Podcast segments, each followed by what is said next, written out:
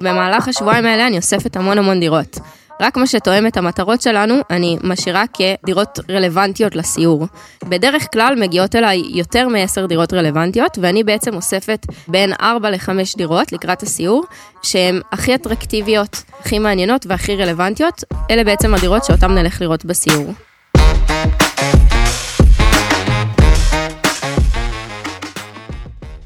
ברוכים הבאים לפרק הרביעי של פשוט נדל"ן. אני יהב, נשוי למרגלי ואבא לדקל, בעל תואר שני מהטכניון והמנכ"ל של קפטן אינבסט. החברה שלנו מלווה ומייעצת למשקיעים בקניית נדל"ן להשקעה.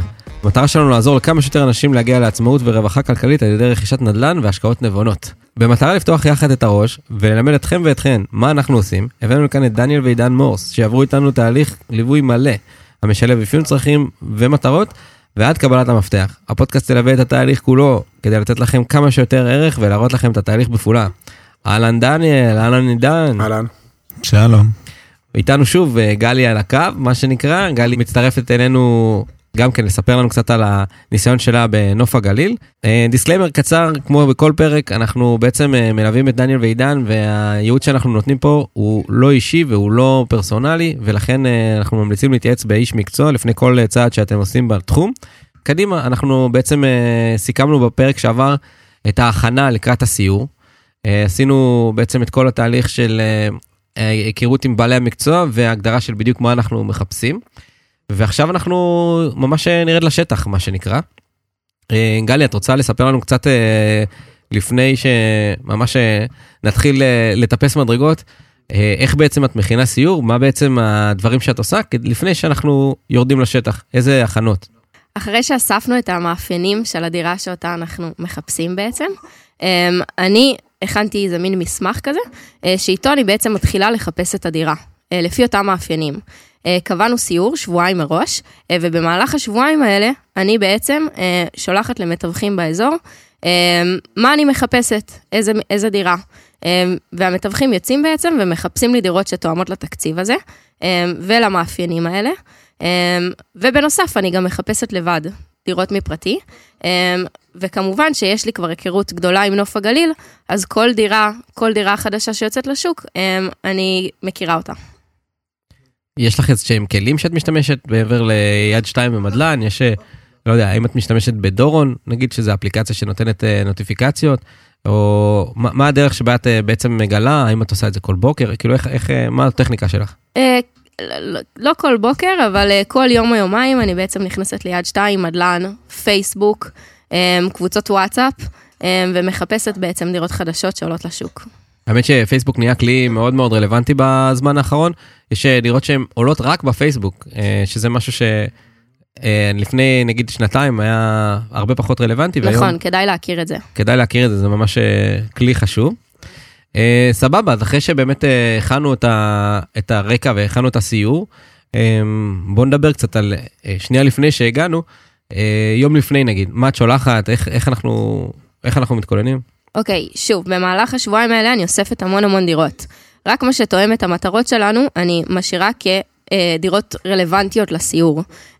בדרך כלל מגיעות אליי יותר מ-10 דירות רלוונטיות, ואני בעצם אוספת אה, בין 4 ל-5 דירות לקראת הסיור, שהן הכי אטרקטיביות, אה, הכי מעניינות והכי רלוונטיות. אלה בעצם הדירות שאותן נלך לראות בסיור. כמה ימים לפני הסיור בעצם, אה, בדרך כלל בין שלושה אה, ימים עד הסיור עצמו ממש, אני מנסה לתאם עם המתווכים ועם הסוחרים את השעות, ככה שכשנגיע לסיור נהיה ממוקדים וכל חצי שעה נראה דירה אחרת.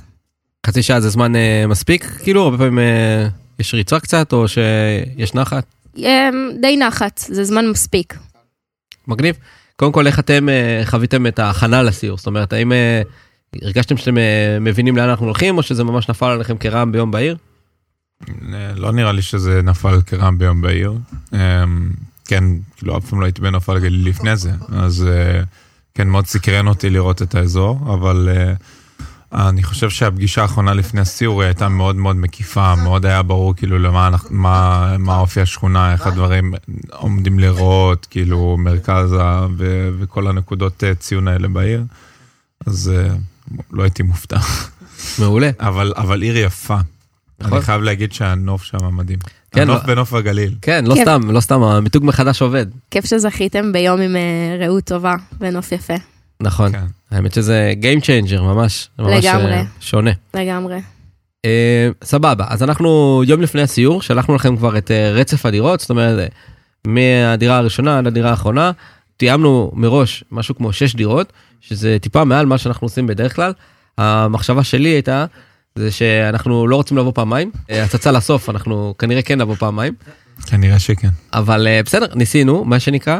אז באמת אה, תיאמנו קצת יותר דירות ממה שאנחנו רגילים לתאם, גם כי אני רציתי שאתם תיחשפו ליותר דירות, באמת לנצל את זה שבאנו כל הדרך מהמרכז לנוף הגליל, וגם כדי שבאמת תיחשפו לכמה שיותר שכונות, כמה שיותר דירות, שתראו בעצם את האווירה בעיר, ונוכל במ- במידת הצורך, גם, גם אם זה רק לחדד את הדרישות שלנו, זה גם כן משהו שהוא חשוב לעשות. רוב הדירות היו דירות מתיווך. בסוף אה, חשוב להגיד שבעצם 80% מהדירות בארץ, אה, בעיקר באזורי ביקוש, נמכרים, אה, נמכרות בעזרת מתווכים, ואנחנו בטח לא רוצים להוציא את הדירות האלה מהפול. בסוף זה נותן לנו הרבה יותר אפשרויות לראות דירות מעניינות, ואת הדירות שללא תיווך השארנו לסוף.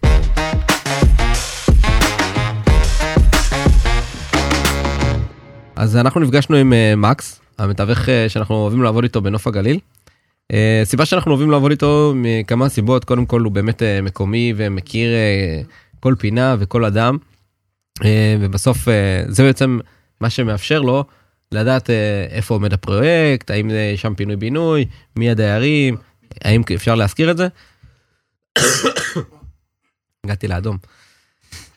והוא באמת מאפשר לנו, גם, גם הוא נותן לנו איזושהי הטבה בכך שהוא ינהל לנו את הנכס אחרי שנקנה אותו, וגם באמת אה, הוא האיש קשר המקומי שלנו, הוא יכול לקפוץ לשם מתי שצריך, אה, וזה משמש לנו כיתרון. אולי נכון גם לציין שהוא מכיר אנשים בעירייה, לא בקטע של קומבינה, בקטע שהוא באמת יודע מה קורה בעיר, מה בסדר עדיפויות, מה כנראה יקודם לפני ומה אחרי, זה כוח גדול. כן, ואגב, אה, קומבינות במדינה שלנו לצערי אה, משחקות תפקיד, אז אה, גם כן. בקטע של קומבינות. כן. לא ידעתי אם אפשר להגיד. למה לא? כאילו, מקס הנוכל, סתם. לא, לא, ההפך, מקס הכוכב. בן אדם צבעוני, זה היה ממש כיף איתו, אני מוכרח להגיד שפשוט היה כאילו כיף בסיור. היה מעניין בטח. עזוב שכאילו באנו לעשות ביזנס, אבל היה כיף עם מקס, אני, מצחיק. אני חושב שזה אחד הדברים החשובים, ש...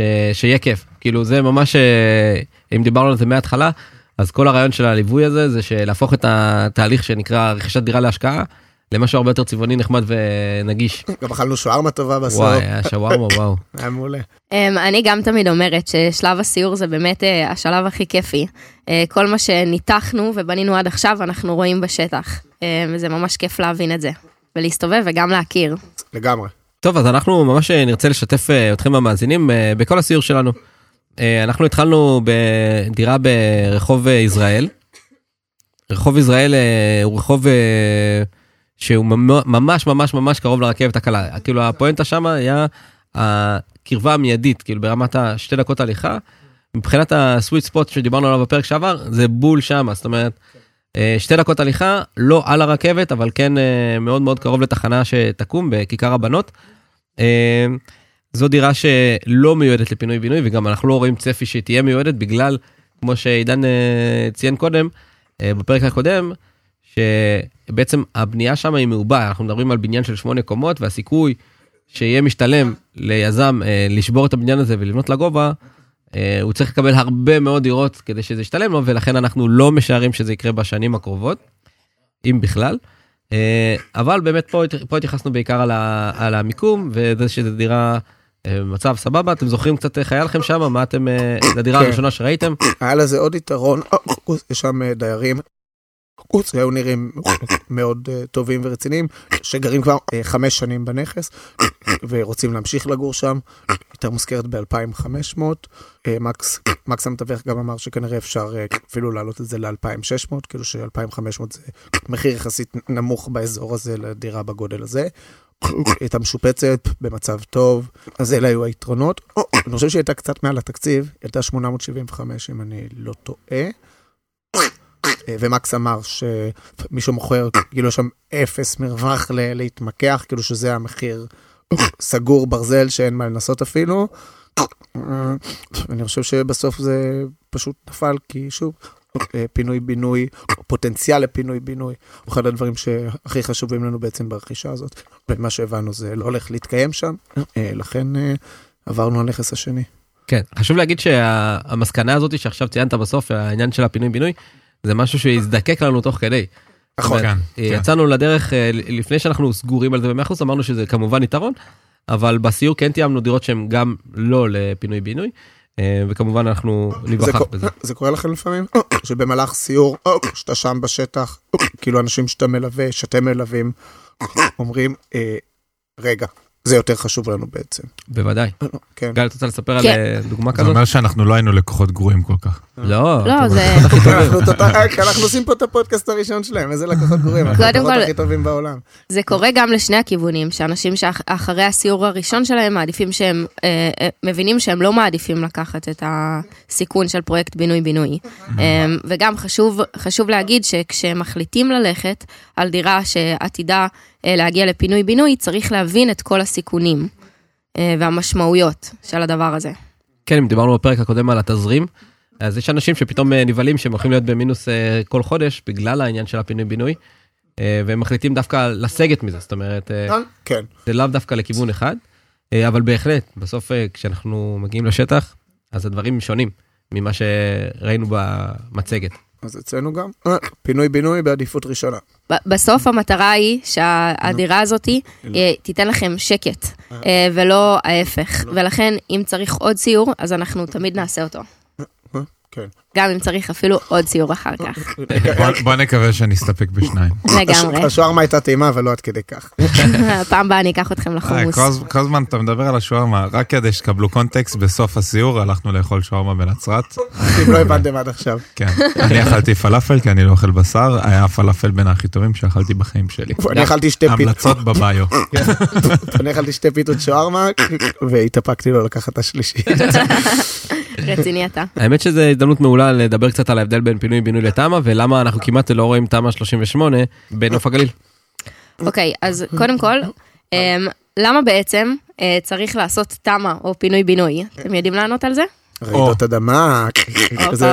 זה בדיוק בדיוק בזמן עכשיו. אה, כן. אה, אה, מה התאריך היום שאנחנו למי מקליטים את ששומע את זה? זה בשנת אה, 2024 ואילך, או מתי שזה לא יהיה, אז ממש השבוע הייתה את הרעידת אדמה בטורקיה, שלצערנו גבתה אלפים של אנשים. ומי שרוצה להשלים, שייכנס ליוטיוב ויראה מה קורה לבניין ברעידת אדמה. אז כדי שזה לא יקרה ולא יהיה שכונות אה, שלמות שקורסות, צריך לחזק את המבנים. עושים את זה לבניינים ישנים. אז בעצם אה, תמ"א 38א נותנת ליזם אופציה אה. מעבר ללחדש ולחזק את הבניין, היא נותנת לו אופציה לבנות עוד שתי קומות מעל, אה, שאותם הוא בעצם יוכל למכור. ולכן זה יוצא לו משתלם לחזק את הבניין, להוסיף מקלטים, ולכן זה יוצא לו מאוד משתלם למשל בתל אביב. למה זה נגיד לא משתלם לו בנוף הגליל? כי כמו שדיברנו בפרק הקודם, על כל דירה שהוא מקבל, הוא צריך לבנות עוד שש דירות. ואז בעצם המצב הוא כזה שהוא צריך תא שטח מאוד גדול, כדי להעמיד בניין שבעצם יכול לעמוד בקריטריונים האלה שהוא יוצא רווחי מהעסקה הזאת. נכון, מן הסתם, אה, שתי קומות בתל אביב אה, לא שוות כמו שתי קומות בנוף הגליל, או בשאר הפריפריה. אה, ולכן יצאה את תוכנית תמ"א 38ב', אה, שתמ"א 38ב' בעצם אומרת שהוא יכול לפרק את הבניין ולבנות בניין אחר לגמרי. אז מה ההבדל בין תמ"א 38ב' לפרויקט פינוי-בינוי? גם אה, תמ"א 38א וגם ב', אה, מטרתם היא זהה, והמטרה היא לחזק בפני רעידות, רעידות אדמה, וגם אה, בפני מצב ביטחוני, בגלל זה גם מוסיפים מקלט, ולכן המטרה היא שונה, זאת אומרת האינסנטיב ליזם הוא שונה, והקידום בפני המדינה הוא שונה. לעומת זאת פינוי-בינוי, המטרה היא באמת לחדש את העיר ולחדש בניינים ישנים ולבנות במקומם. אה, לכן הכדאיות הכלכלית, כמו שדיברנו, היא אה, אפשרית בפריפריה כרגע רק לפרויקטים של פינוי-בינוי. אה, אתם יכולים להיווכח שמספר הפרויקטים של תמ"א 38 שיצאו מגוש דן או, או ירושלים הוא ממש ספור ואין ספק שהתוכנית לא עומדת במטרות שלה. בסוף אם האזורים הכי מיועדים לרעידות אדמה זה טבריה, בית שאן, המקומות שיושבים על הקו של השבר הסור אפריקאי, דווקא שמה אין בכלל פינוי, אין, אין בכלל תמ"א 38. once again הממשלה לא חושבת על הדברים עד הסוף. כן, אנחנו לא באנו לחלק אה, ציונים, אבל אין ספק שזה, אה, שפה הם לא מקבלים ציון גבוה, כמו הרבה דברים בתחום ה... שתיים בסולם ריכטר. שתיים בסולם ריכטר. כן, גם נראה לי שכל הנושא הזה של הפרויקט אה, תמ"א, הוא נהיה שם קוד פשוט להתחדשות עירונית ולהגדלת אה, הון על דירה. כן. כאילו זה די, אה, אני חושב שתשאלו את הבן אדם הממוצע אם הוא יודע מה זה, כאילו מה זה תמ"א 38 זה כזה, אה, זה שפצה בניין, לא? כן, כאילו לא נראה לי שהרעידת אדמה זה בכלל איפשהו נספר שם בקריטריונים למרות שמשם זה התחיל. נכון, נכון. אה, ולכן יש לא מעט דיבורים על לעצור את הפרויקט הזה. זאת אומרת, תמ"א 38 ככל הנראה לא תמשיך איתנו עוד הרבה שנים קדימה, והכיוון הוא יותר ללכת למתחמים ויותר ללכת לפינוי-בינוי. כי באמת, א', אנחנו מקבלים יותר זכויות בנייה, וב', אנחנו מסתכלים על התמונה יותר הוליסטית. אנחנו לא מדברים על בניין בודד, עם היתרונות והחסרונות של זה. זאת אומרת, פינוי-בינוי, אה, מסתכל, הוא בדרך כלל פרויקט שהוא הרבה יותר ארוך טווח, הוא כולל כמה בניינים, והוא הרבה פעמים יכלול גם אה, שטח אה, מסחרי.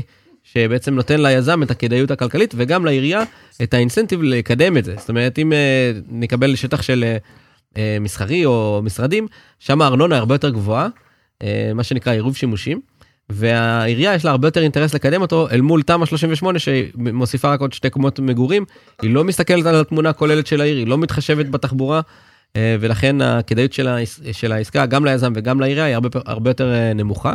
סבבה, אז בואו בוא נמשיך קצת, אה, בואו נחזור לסיור שלנו, קצת הלכנו סביב. אז ראינו את הדירה הראשונה ברחוב יזרעאל, ואנחנו ממשיכים לדירה הבאה שראינו בסיור, רחוב סביון, רחוב סביון בשכונת בן גוריון. מה ראינו שמה? למי שצריך לזכור את זה. כן, זאת הייתה הדירה ש... זה היה בבן גוריון. אז הדירה הייתה מאוד חמודה, הזאתי שחשבנו, לא חשבנו, אבל אפשר להתבלבל שהלובי, כן. שהלובי שם הוא בעצם אה, דירה. אחד הדירה, כן. כן, אה, למאזינים, אז הלובי שם מאוד מטופח, ואפשר אה, ממש לחשוב שנכנסים לסלון של מישהו בבית. הייתה דירה חמודה, מאוד קוזית. הסוחרים שם כרגע עומדים לצאת.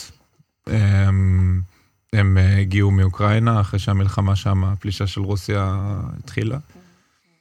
הייתה דירה חמודה, אבל אני חושב שבנקודה הזאת אה, כבר אה, ישב לנו קצת יותר בראש העניין של פינוי-בינוי, והבנו ששם זה לא באופק.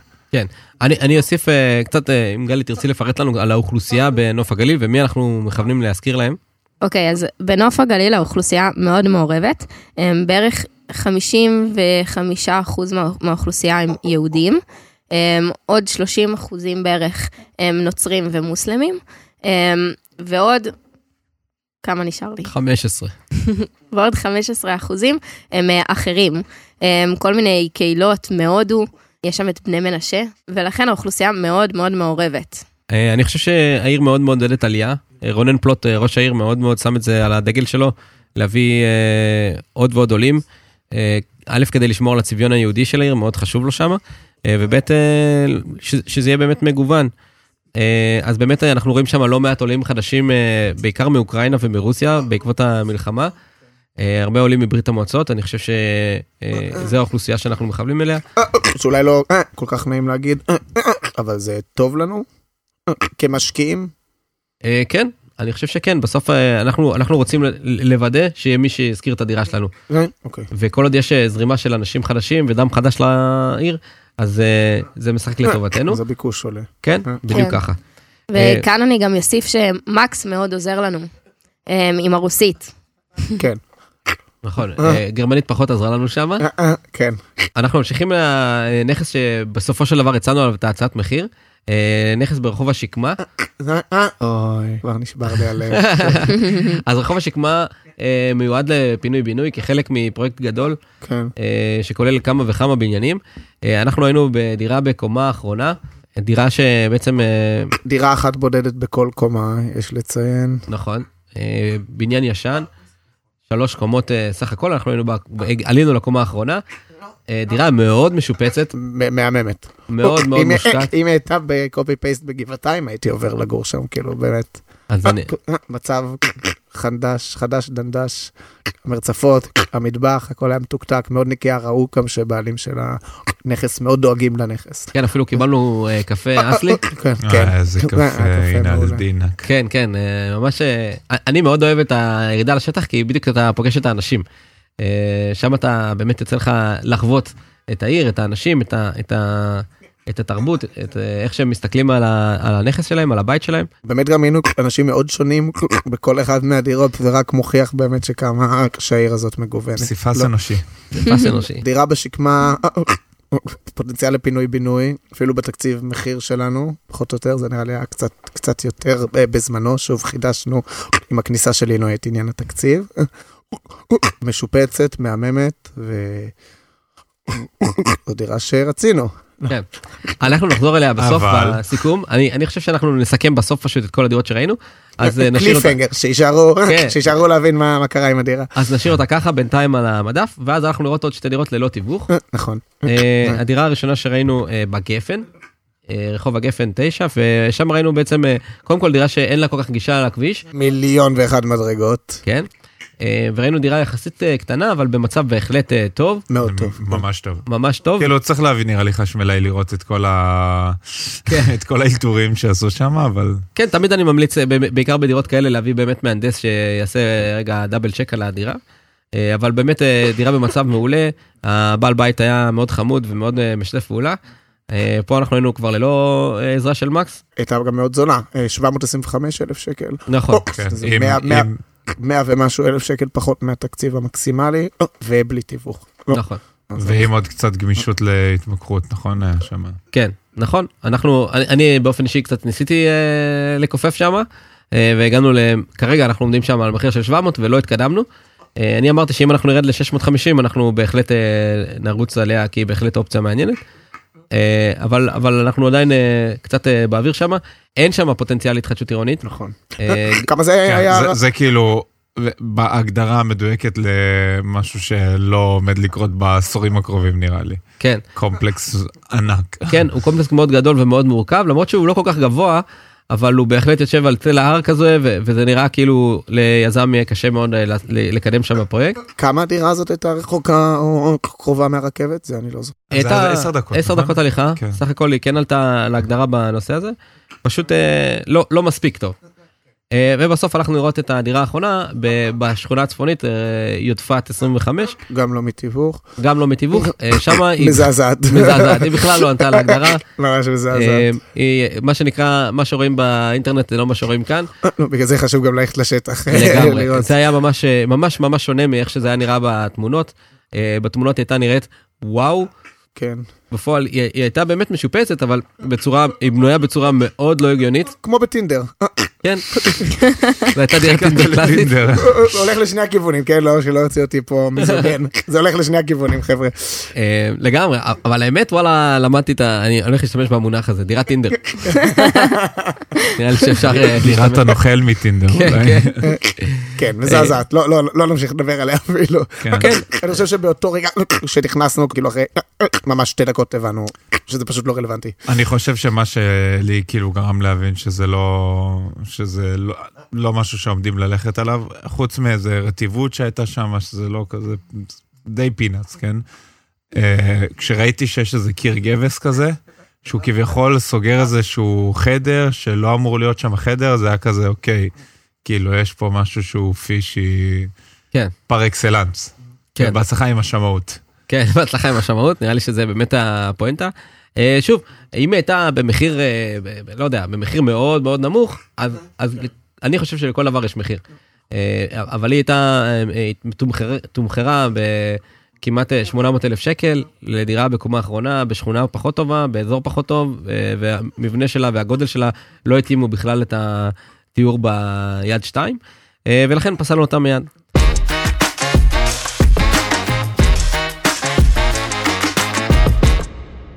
אז אנחנו בעצם נשארנו עם אה, חמש דירות, אה, שבעצם בעצם רק אחת מהן מיועדת לפינוי בינוי ברחוב השקמה, ומבחינת מחירים אנחנו לא ראינו הבדל אה, מספיק משמעותי בין, ה, בין הפוטנציאל פינוי בינוי לשאר הדירות, מה שגרם לנו מאוד מאוד לחזק את, ה, את הרצון שלנו לכיוון השקמה.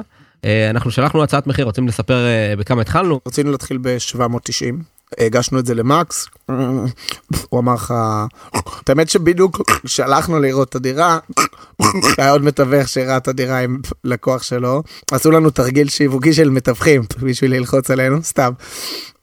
אמ, אז בעצם הגשנו על 790, היה עוד מישהו אחר, דרך מתווך אחר, שכבר הגיש על 800, אז מקס אמר שזה לא רלוונטי להגיש בעצם ב-790, אז הגשנו 830, אמ, סירבו, ובסוף הגשנו את המחיר שהם בעצם רצו, 850, אה, והבנו שבעצם ירדה מהשוק, שהמוכרים התחרטו ושהם מחליטים כרגע אה, לא למכור את הדירה. כן. לצערנו. לצערנו לגמרי. לצערנו הרב, אני רק אגיד שלפחות זה קרה עכשיו, אה, ולא אחרי שבאמת כבר הוצאנו עלויות על שמאי מקדים, או בדק בית. רוצה לספר כמה עולה בדק בית או שמאי מקדים? אה, אז שמאי מקדים עולה בדרך כלל אה, בין 2,500 ל-3,000, אה, ובדק בית בין 1,400 ל-2,000. תלוי איפה בארץ ומה גודל הדירה. כן, הייתי אומר אפילו כיוון ה-3,500 לשמאי מקדים לפעמים, תלוי, בדיוק תלוי איפה, תלוי מי. אבל באמת, כמו שדיברנו בפרק הקודם, יש לו חשיבות מאוד מאוד גדולה.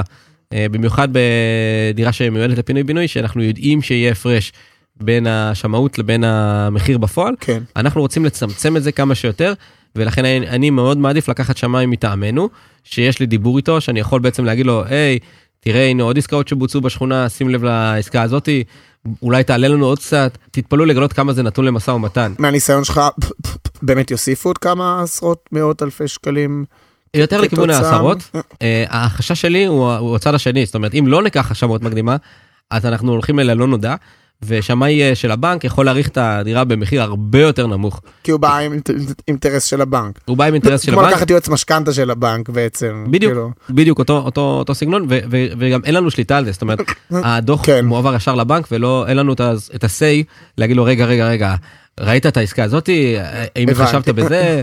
אה, אז אתה אומר לגמרי שמאות פרטית, או שזה תלוי. זה תלוי א' בכמה הון עצמי יש לכם, זאת אומרת אם הייתם אה, לוקחים רק 50% משכנתה, אז הייתי חושב על זה קצת יותר. אה, וגם הייתי מוסיף לזה שזה תלוי באיזה דירה, זאת אומרת אם זו דירה שהולכת לפינוי בינוי, בהכרח יהיה הפרש כזה. אז במקרה שלנו, שפינוי בינוי הוא באמת בעדיפות עליונה, לגמרי שמאות פרטית. וגם שאנחנו אה, בעצם קרובים למקסימום מינוף. כן. אז שני, שני הפרמטרים האלה בוודאות אה, תהיה פה שמאות מקדימה. זה לגבי הדירה הזאת בסוף אה, לפחות לא הוצאנו כסף נכון עד שלא נהייתה רלוונטית. אם, אם היינו מוציאים כסף אם, אם כבר המחיר היה נסגר והיינו מעבירים מעבירים את זה לטיוטות אצל העורכי דין וכבר היינו מזמינים שמאי אז אה, גם זה כבר קרה לנו אה, ובמידה וכל זה את כל זה עשינו והמוכרת התחרתה היא בעצם פתוחה לתביעה שלנו חשופה. אז אם בעצם היינו מביאים שמאי מקדים. היינו מערבים עורך דין, היינו חותמים, אה, מה, זיכרון דברים, על חוזה אפילו, ראשוני? לא, לא. לא, עוד בלי חתימות. אוקיי. עוד בלי חתימות. כבר יש איזושהי מין אה, התכתבות בין העורכי דין, אוקיי. אה, וכבר הוצאנו כסף גם על עורך דין, גם על שמאי. גם על יועץ משכנתה אולי. גם על, גם על יועץ משכנתה, גם על הליווי שלנו בעצם. נכון. אה, אז אנחנו בעצם... אה, יכולים לתבוע את המוכר על זה שהתחרט אחרי שכבר הוצאנו אה, כספים. ובאיזה שלב זה קורה? כאילו מתי היינו נדפקים לגמרי? כאילו באיזה שלב היינו כבר מוציאים כסף על חלק מאנשי מקצוע והיא הייתה יכולה להתחרט ואנחנו לא היינו זכאים לשום אה, תביעה? בגדול, ברגע שהטיוטות עוברות עלינו, אה, זה מין איזושהי רצינות לכך שהעסקה הזאת באמת הולכת לקרות, אה, וזה השלב שבו אני מזמינה את השמאי. וזה חשוב להגיד שזה לפני החתימה. זאת אומרת, חתימת החוזה היא בעצם המסמך המחייב, זה בעצם אה, מול שני עורכי הדין, שאנחנו מתחייבים לקנות את הדירה והם מתחייבים למכור את הדירה, ובמידה ויש אה, אה, אז, אז הפיצוי, בדרך כלל הפיצוי מוסכם, כתוב בחוזה של בדרך כלל 10% משווי הנכס. זאת אומרת, אם אנחנו מדברים על נכס של 850, אז אנחנו מדברים על 85 אלף שקל, שמי שעכשיו נסוג, צריך לשלם לצד השני. בעצם אם כן עכשיו היינו מביאים שמאי מקדים, והיינו מדברים עם יונתן, והשמאי כבר היה מגיע וכבר שילמנו לו, ואז הם היו מתחרטים. וזה לפני החתימה, לפני החתימה היינו יכולים בעצם לתבוע אותם. הייתם יכולים לתבוע אותם על ההוצאות שהוצאתם, לא, לא, על, ה, לא על הפיצוי מוסכם, לא על ה-85 אלף שקל, אלא רק על ההוצאות שהוצאתם. אז בכל מקרה היינו מכוסים פחות או יותר, כאילו כן ולא, כי בסוף בשביל אה, 7,000 שקל אה, ללכת לבית משפט לתביעות קטנות, פחות משתלם. רוב הלקוחות שלנו לא, לא מגיעים לשם, אה, אבל, אבל תדעו שזה אופציה וזה איזשהו מנוף שיגרום לצד השני להיות יותר רציני. הבנתי. אה, אם אני יכול אה, לנתח, כן, אין לי פה מושג מה קרה בצד השני, אבל אני מנסה לחשוב ביחד איתכם מה גרם למוכרת להתחרט. אני חושב שעצם זה שמהרגע שהיא פרסמה את הדירה, עד הרגע שבעצם אה, שלחנו את ההוצאות מחיר ובעצם נוצרה, נוצר איזשהו באז סביב הדירה, נראה לי שהיא קלטה שהיא יכולה לקבל מחיר הרבה יותר גבוה. אתה חושב שהיא צודקת? אני א' חושב שהיא צודקת, וב' הדרך שלה לצאת מזה, ככל הנראה בעצת העורך דין שלה, היה להוריד את הדירה מהשוק, כדי אה, לפרסם אותה מחדש בעוד כמה חודשים. אחרת היא הייתה בעצם אה, מתחייבת לאחד הצדדים, נניח ל-850 שלנו, ולא יכולה לסגת, גם אם מישהו היה מציע לה יום למחרת 900, אז היא, היא הייתה מחויבת לנו ולא יכולה, לא, בעצם על פי חוק לא יכולה לעבור הלאה. אה, ו, והדרך לברוח מזה, זה להוריד את הדירה מהשוק, להגיד אני לא מוכרת, ובעוד שלושה חודשים להתעורר ולפרסם אותה מחדש ב-900. אתה חושב שעשינו טעות שלא הגשנו מההתחלה 850? אמ, זה, זה שאלה טובה, זה שאלה טובה וקשה לדעת בדיעבד. אני חושב ששוב, אם, אם הייתי מחזיר עכשיו את הזמן לאחור, עם הידיעה שיש לה... אפילו היינו מציעים 860, קחי אפילו 10 אלף יותר ממה שרצית ובואי נחתום. אז אני חושב ששוב, בדיעבד, ואי אפשר לדעת את זה, אז כן, התשובה היא להציע את המחיר שהיא הייתה רוצה, לסגור את העניין ולרוץ לטיוטות, אבל זה חוכמה של בדיעבד, כי תמיד יש את הרצון להוריד טיפה במחיר. אני מאוד מאמין במשא ומתן, אני חושב שכל דבר פתוח למשא ומתן, אה, ובהחלט אה, כבר יצא לנו לא מעט להוריד גם במחיר. אז אה, קשה לדעת מראש מה, מה תהיה התגובה בצד השני, אבל אני, כן, אני משער שאם היינו מגישים מראש 850, זה יכול להיות מאוד להיות שהיום היינו מספרים על זה שחתמנו. אבל אי אפשר לדעת את זה. בסוף המטרה שלי גם, בתור המלווה שלכם, זה להוריד במחיר כמה שאני יכול. ומראש לזרוק 850, זה קורה לנו במקרים מאוד מאוד מאוד חריגים, שאנחנו מבינים ש...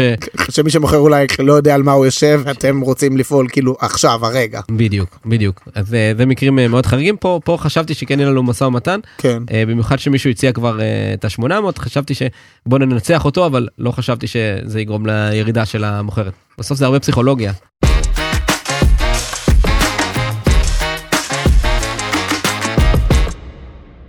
גלי, את רוצה לספר על איזשהו משא ומתן מוצלח, או פחות מוצלח, שאתה הולך לעשות בזמן האחרון? אמ, אני יכולה לספר בנ- בנשר, אמ, יוצא לי לעבוד שם לא מעט, אמ, ולאחרונה אה, ניהלתי משא ומתן לטובת אם חד-הורית.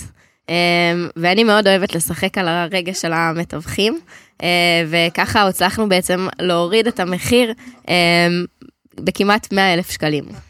מגניב. מה, איך באמת, מה השיטה? איך עושים, איך אנחנו בעצם מצליחים להוריד במחיר? מה, מה הדרכים שאנחנו פועלים בהם, חוץ מבאמת אה, לשחק על הרגש, אה, שכמו שאמרת, להעביר את זה דרך המתווכים או ישר למוכר, אה, איך אנחנו בעצם עושים את זה? אוקיי, אז שוב, זה מאוד תלוי איפה, אמ, אבל הרבה פעמים אני מראה, כמו שהשמאי בודק עסקאות שבוצעו לאחרונה באותה שכונה, אז אני מסתכלת על עסקאות שבוצעו לאחרונה באותה שכונה, אמ, ואני מורידה קצת את המתווכים ואת המוכרים מהעץ שהם עליו. אמ, אני מראה להם עסקאות שבוצעו, ואני אומרת להם מה המחיר ההגיוני. עוד, עוד דבר נוסף שאני עושה, זה בעצם בגלל שיש לנו הרבה לקוחות ומתווכים רוצים שאני אחזור אליהם, אמ, אז אני מנצלת את זה ואני אומרת להם שהם צריכים להוכיח את עצמם במשא ומתן ולהוריד בשבילנו את המחיר. אני אוהב להראות לצד השני כמה, כמה, בכמה נסגרו עסקאות לידם. אגב, אה, כשאני עושה את זה, אז אני לא חייב להראות להם את כל העסקאות, אני יכול להיכנס לאתר רשות המיסים ולחפש את העסקאות שמשרתות אותי, אה, וככה בעצם אה, לנסות להוריד טיפה את המחיר. עוד אה, משהו חשוב מאוד, אני תמיד אה, מגיש את ההצעת מחיר שלי בכתב. כשבן אדם רואה מספר מול העיניים, זה הרבה יותר חזק מאשר בפה, בטלפון, או אפילו בוואטסאפ. כשמישהו מקבל PDF רשמי שאומר שלום אנחנו רוצים לכבוד בעלי הנכס אנחנו מעוניינים לקנות את הדירה שלך ב-X כסף זה מרגיש אחרת לבן אדם בצד השני ונותן לנו יתרון גם על מי שהציע בטלפון או, או, או כשמישהו רואה את המספר הזה מול העיניים פתאום הוא כבר מדמיין את זה בעבר ושב שלו וזה כן מדבר אליו. אה, אולי פעם הבאה פשוט נצלם צ'ק כן. לפקודתו. אז למי לרשום את זה? כן.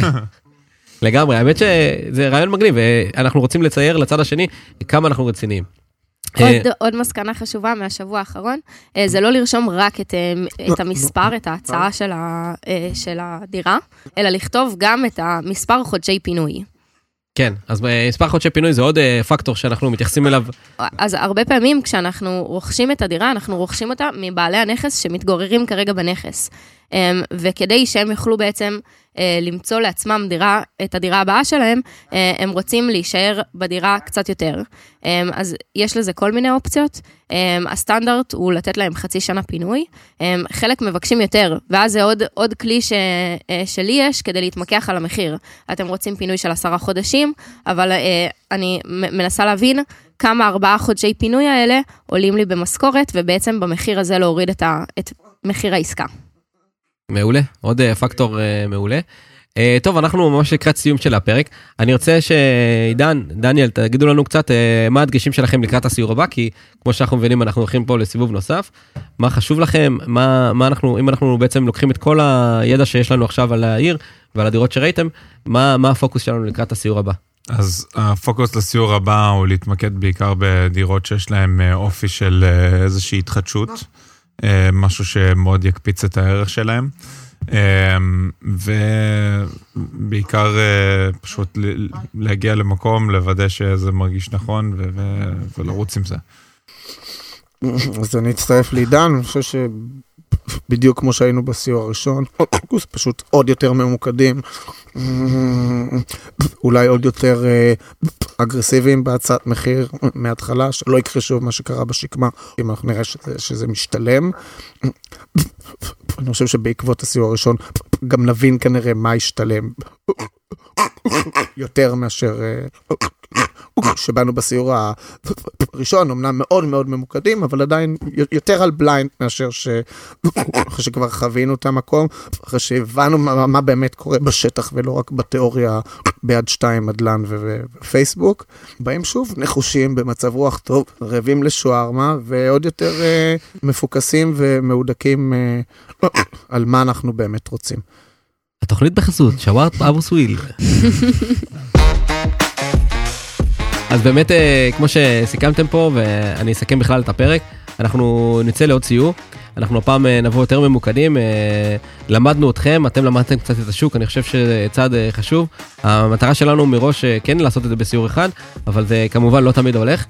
אה, זו הסיבה שאנחנו עושים את כל הפגישות לפני. אה, ועכשיו אנחנו נהיה הרבה יותר ממוקדים.